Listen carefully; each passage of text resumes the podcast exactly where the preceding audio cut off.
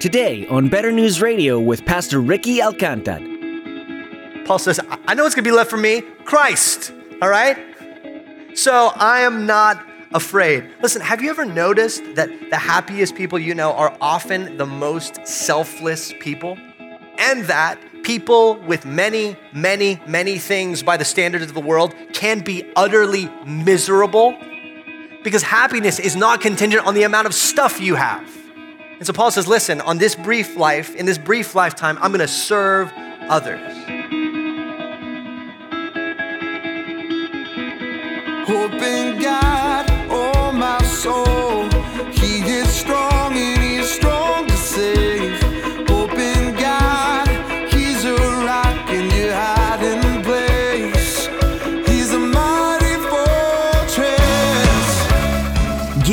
Everything probably sounds horrible to most of us. If we're honest with ourselves, we love our stuff. And because we love stuff, we live lives that are preoccupied with getting more of it. Yet, even when we get that new car or TV or whatever that thing may be, we find ourselves longing for more. As Pastor Ricky examines the example of Paul, we're reminded that there is only one way to find true, lasting joy and contentment. That is, when we let go of everything until the only thing left is Christ. Let's join Pastor Ricky for part three of his message To live as Christ, to die as gain. From the book of Philippians, chapter 1. Friends, this is what the Bible's good news to you is today. You were created to be with God forever in joyful eternity. That's a longing much deeper than anything in this world around us can satisfy. The bad news is that your sins separate you from the eternity that you long for. But the good news is that Christ died for your sins so that you could be brought into that so that you could see the surpassing worth of God in Christ and rejoice. It is so worth it, friends. Your choice today is simple. On eternity, on, you got two eternities that are staring at you. The first eternity is where you simply bear the judgment of what you've done in this life. On the other side is an eternity where you do not bear what you deserved, but get what Christ deserved and won for you. And you today can believe in Christ. But it, it's costly. I'm not going to lie. It is costly. Jesus himself said, Count the cost. But it is so worth it. This letter has endured because Christians of generation and century after century have declared this is true and clung to it. Now, if you're a Christian today, Gordon Fee is going to talk to us for a minute. He says this Too often for us, it is for me to live as Christ plus work or leisure or accumulating wealth or friendships. And if the truth were known, all too often the plus has become our primary passion. For me to live is my work, etc. Both our progress and joy regarding the gospel are altogether contingent on whether or not Christ is our primary singular passion. So ask yourself would you be willing to change your career for Christ? To move somewhere you don't want to go for Christ? To stay somewhere that you don't want to stay for Christ? Would you be willing to love people you don't want to love for Christ or give up relationships with others for Christ? Would you be willing to hand Christ the remote and control what shows you watch and websites you visit? Would you give Christ control of how much money you spend and on what and what kind of a car you drive, and what kind of house you live in? Look, I think, especially with, with I'll just say my generation in particular, we often approach life like this, right? We see the Bible and God in our Christianity as providing sort of as fencing off sections of life. Like, okay, you're not allowed to go there, that's obviously sin. But whatever you want to do, you can just do, just stay inside the fence, right? And sometimes you go up to the fence and you look over the fence, you're like, oh man, looks so good, but I gotta stay inside the fence or I'm gonna go to hell, you know? Like, it's just, right? This is what, this is what you think. This is, and I think Paul gives us an entirely different picture. Think of that. Instead of a fence thing, think of this. Think of a journey, right? And we have this map and it leads us onward and onward and onward. And we don't know what this turn will take or what's over that mountain or how to get across this river. But we do know at the very end, there is a city with foundations whose builder is God. And all too often, instead of, instead of following wholeheartedly Christ on this journey, we're, we're taking detours of like, well, I think I'll get there eventually, but let me just, let me, I just need to take a minute over here, right? See, for Paul, it was all in. It was all or nothing. He's getting there no matter what. That's what Christ, that's what Paul's radical perspective is. Second, these two sections will go quick. Second, so buckle up. What does it look like to live like this, right? What does it look like to live this day to day? This is big and like heady, but what does it look like to live this? A couple things that are just sketched out here, filled out by the rest of the New Testament, but a couple things sketched out here. First is rejoicing despite suffering. Paul starts this section with, Yes, and I will rejoice. He will rejoice through hardship and pain and loss. Why? He did this because around every turn, as he followed Christ, he got more of Christ. In other words, the more that Paul sacrificed for Jesus, the more of Jesus he got, and what he ultimately wanted was Jesus anyway. Right? So the stuff he's giving up to get the thing he wants doesn't seem like a loss. He's like, that's what I want anyway. Fine. Great. Let go of this and get more of that. I'll take that trade any day.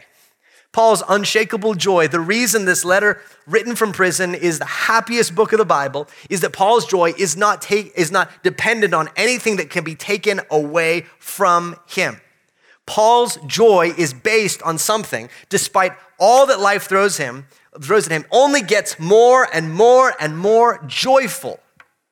It doesn't mean, friends, there's no sorrow. In 2 Corinthians 6:10, Paul says that we are sorrowful, yet always rejoicing. It doesn't mean that he doesn't hurt, he doesn't cry, he doesn't feel, doesn't Friends, life is hard. And it would be it would be an act and a mask for us to think, I'm just never going to feel sorrow. Oh, Paul felt sorrow. But he says, yet always rejoicing. See, in this life, following Christ does not mean that we will never have sorrow. It means that we have the ability to always rejoice through it. You know, at my wife Jen's church that she grew up attending, I was there for a couple of years. There was a family there who had a severely disabled child who was essentially confined to a wheelchair, couldn't do anything for himself. And yet, this family was one of the most joyful families I had ever met. And I didn't understand it until I was invited to go to their house for dinner. They, had, they, were, they were super smart, super cool people, invited me over for like a book club night.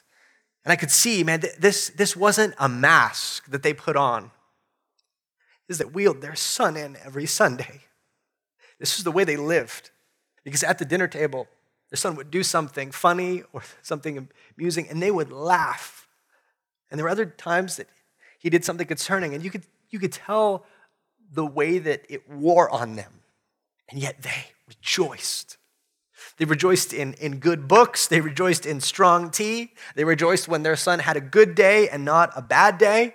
Because even though there was sorrow every day of their life, they still looked through the eyes of Christ and found joy, knowing that this, this service only gets us more of Christ. And there'll be a day that my son will walk again. Right? That's how they approached life. Sorrowful, yet always rejoicing if Christ is all. Second is courage in the face of fear. He said, Paul says, prayers with full courage that he will stand for Christ. See, being a prisoner in the Roman world was shameful. It called into question Paul's credentials and his work. He's probably one of the greatest minds to ever live, and yet he's getting mocked. He's the butt of jokes in Rome. At the trial he's going to go to, he's going to have no power whatsoever. He's going to be facing the full might of the Roman Empire. And yet he says, I'm going to stand with full courage. How can he do this? Because he knows that whatever happens will only result in either him glorifying Christ or getting Christ. Right? To live is Christ, to die is to get more of Christ. Neither of those are a bad outcome. So we can look down the barrel of death and say, What? I love, I wish we could go there, but in 1 Corinthians 15, read that this week, where Paul mocks death. And he says, Oh, death, where is your victory? Right? He can look down the barrel of death and mock it because he thinks you're a boat. for all of your teeth, for all of the, the, the people in the world that are afraid of you, you're my boat to take me to the thing I want. I don't care.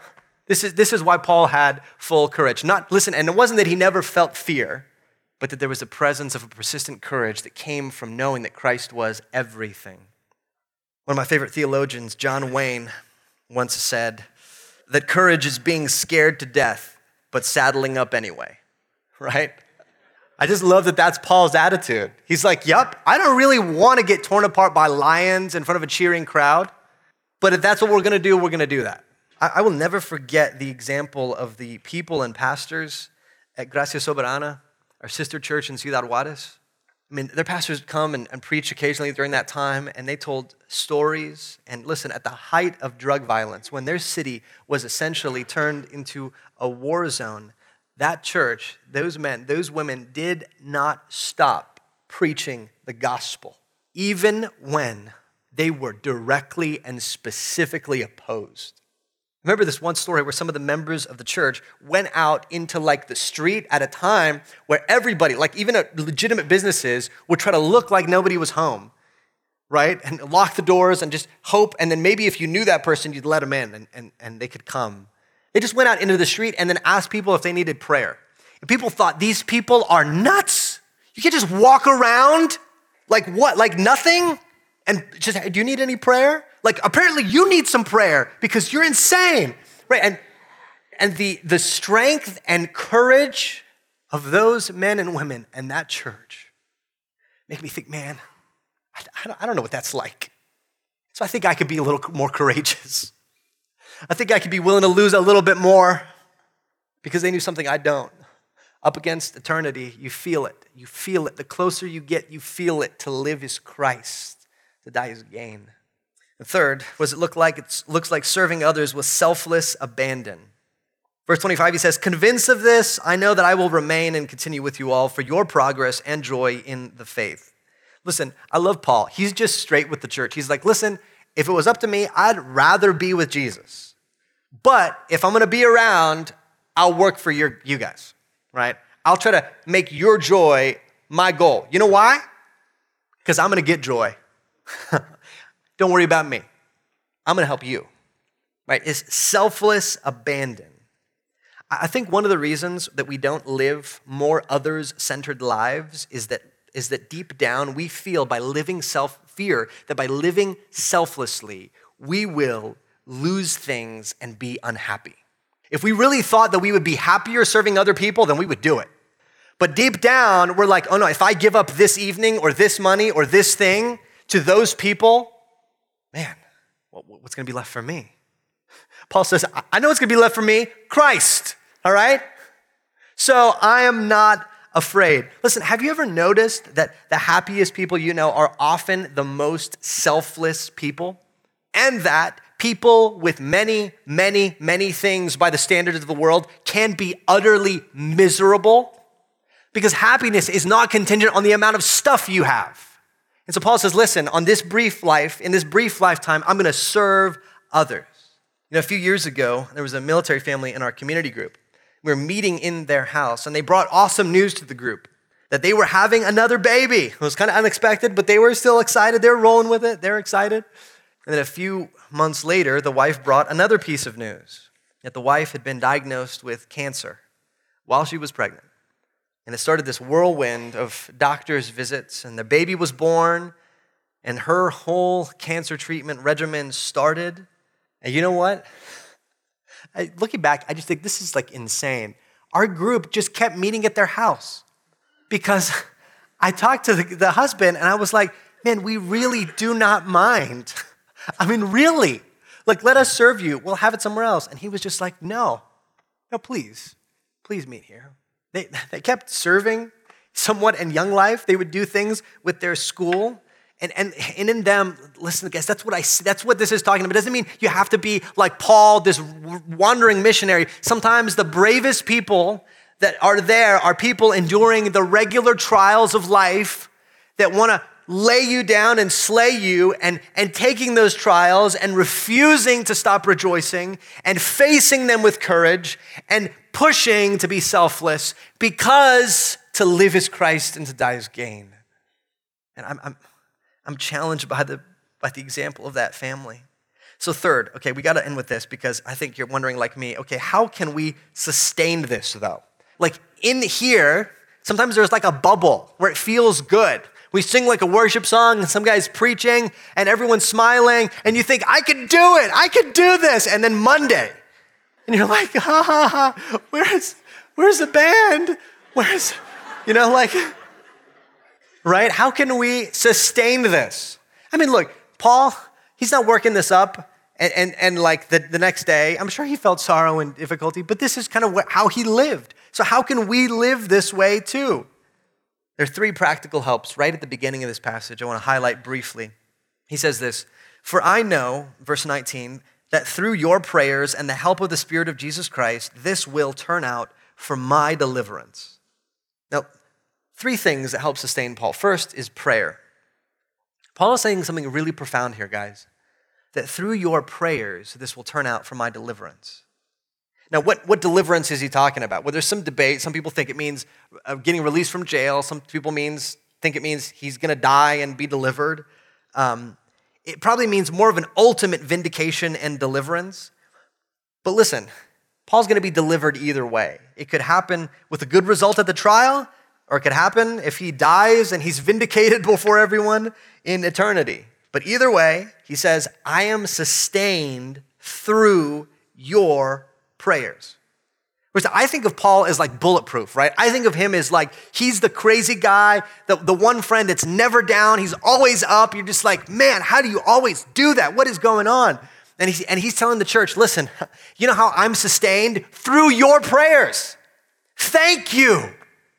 Listen, this guy, he'd seen Jesus, He'd followed him in every, every city through trial and torment. And yet he says, listen, you know what's keeping me going? What's one of the means of grace that God is sustaining me through this? Your prayers. Spurgeon says this prayer girds human weakness with divine strength, turns human folly into heavenly wisdom, and gives to troubled mortals the peace of God. We know not what prayer can do. Brothers and sisters, we need to support one another in prayers. One of the things we've realized recently as elders is that we need to give more attention to this area. So we're going to be doing that this year. We want to do a better job with a church wide prayer list, with establishing a prayer team, with visiting people to pray for them. So we, we're going to be asking for your help during this year. We, we want that because it matters. It's not like, well, let's give them something to do. Here's a prayer team. Like, we're going to go do the church stuff, but you guys can pray. That's fine. You know, th- that's not what this is. Paul said, man, the only reason I'm standing right now is your prayers. And we feel like we need that as a church. But you can do this, friend. You can do this. You can right now write down prayer requests from your friends. Our community group just sends out a, a prayer like update after every meeting. Take that, pray for those people. And this may be hard for some of you. Let other people know when you have a prayer need, okay? It's not tough to just be like, I'm just gonna suck it up. That's stupid, right? If Paul the apostle is like, I'm making it right now through your prayers. Listen, I don't know where you and Paul are in the spectrum of spirituality. I'm gonna guess you're slightly lower than Paul. I'm gonna go ahead and guess that you're gonna need prayer. So ask for prayer. Okay, second, the Spirit. Prayer and the Spirit sustain them. For I know that through your prayers and the help of the Spirit of Jesus Christ, this will turn out for my deliverance. We're not just trying to work ourselves up into some kind of to live as Christ, like youth group frenzy, right? You ever done one of those like youth group lock ins where everyone's like hopped up on like caffeine and sugar, and you're like, yeah, Jesus! Like, and you just got to kind of maintain that, keep eating sugar before the sugar crash comes. No, the power is not in us. Man, if it was, we'd be always running on fumes. The power is the Spirit of Jesus Christ in us. See, when we believe in Christ, we receive his spirit and he is with us. He is the engine that makes this thing go. He is the power that sustains us. So, friends, there, it's, it's, a, it's, it's a sign of strong Christian faith and a strong Christian walk if you regularly express dependence on Jesus and ask for him, his help. It's not strong, like, I'm gonna tough this out. No, strength is realizing your weakness and clinging to the strength of God. So daily, confess this. Weekly, confess this. When you get to the end of yourself, right? When you're in a trial and you're like, Lord, I'm at the end of myself. That's good. Ask for help. And third thing, third thing that helps sustain Paul is providence. He uses this little phrase that I love. He says, through your prayers and the help of the Spirit of Jesus Christ, this will turn out for my deliverance. This will, it's like he's saying, this will happen to be for my deliverance. Well, how does he know it's going to turn out? Right? Like, really? Why is he so confident? He doesn't have a whole lot of reasons externally for confidence because he's trusting the providential hand of God that this will turn out. It's not like I hope this turns out, this will turn out because God will providentially guide and sustain and orchestrate events for his good. Romans 8:28 Paul says this, God causes all things to work together for the good of those who love God and are called according to his purposes. So he says right here, this is going to turn out. This is going to turn out. Don't worry about it. See, the ups and downs of life, friend, are sometimes gut-wrenching. Sometimes you feel you're on a roller coaster and not even one of those like smooth roller coasters that are fun, but those old wooden ones that are like shattering your teeth, like out of their sockets. And you're like, it hurts when I'm going up and when I'm going down. Like that, life is like that. But, but Paul knew this. This is taking me somewhere. That every bit of this track is laid by the providential hand of God so that I can more and more declare that Jesus is my all. And when I get off, I'll be with him forever. Right? This is the providential hand of God. So, this is what sustains Paul. It should sustain us. We want prayer. We need prayer from others. We, we need the Spirit's help, and we need a strong confidence in the providence of God. Let me just close by saying this this cannot and should not be a passage that we can move quickly on. The more I've meditated on this passage this week, the harder this feels, especially for us in America. And it's hard because we have so many things we can add to the plus. To live is Christ and this. We have so much other stuff. We think, oh, I'm doing well because Christ is one of the things I'm living for, right? But that's not, that's not the call of the passage. The call is to live for Christ. The goal is to, throughout your life, shrink more and more and more of what you would naturally add to live as Christ and, right? To keep shrinking that blank so it's more and more Christ and less. That's what sanctification looks like in this area. But when we dare to do this, friends, when we dare to do this, we find something. We find joy that we never knew we had. We find courage we didn't think we had. We find a selfish selflessness that we didn't think we had. And we get help along the way from prayer, from the Spirit, from providence. So ask yourself as we close today what to you is life?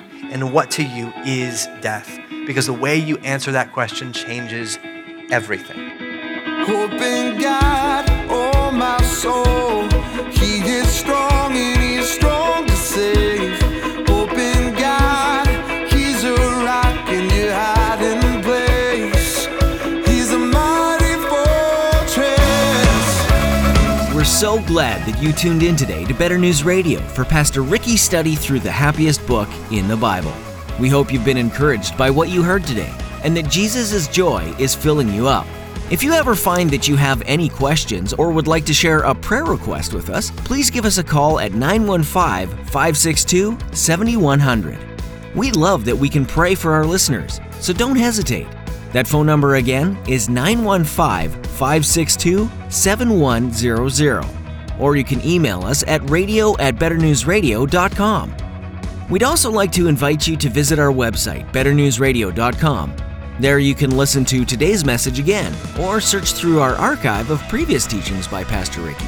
Don't forget to subscribe to our podcast to receive the latest messages as soon as they're available. Pastor Ricky has created an introduction video for our website visitors, telling you about the gospel message and why it's vital for the world today. Watch it online and find out more about the ministry of Better News Radio at betternewsradio.com. While we'd love to spend more time with you today, sadly, that brings us to our conclusion. We'd like to encourage you to read ahead in the book of Philippians and let the Holy Spirit guide your own time of study. He might just reveal something you never would have caught before. Thanks for joining us today, and be sure to tune in again to hear more from Pastor Ricky right here on Better News Radio.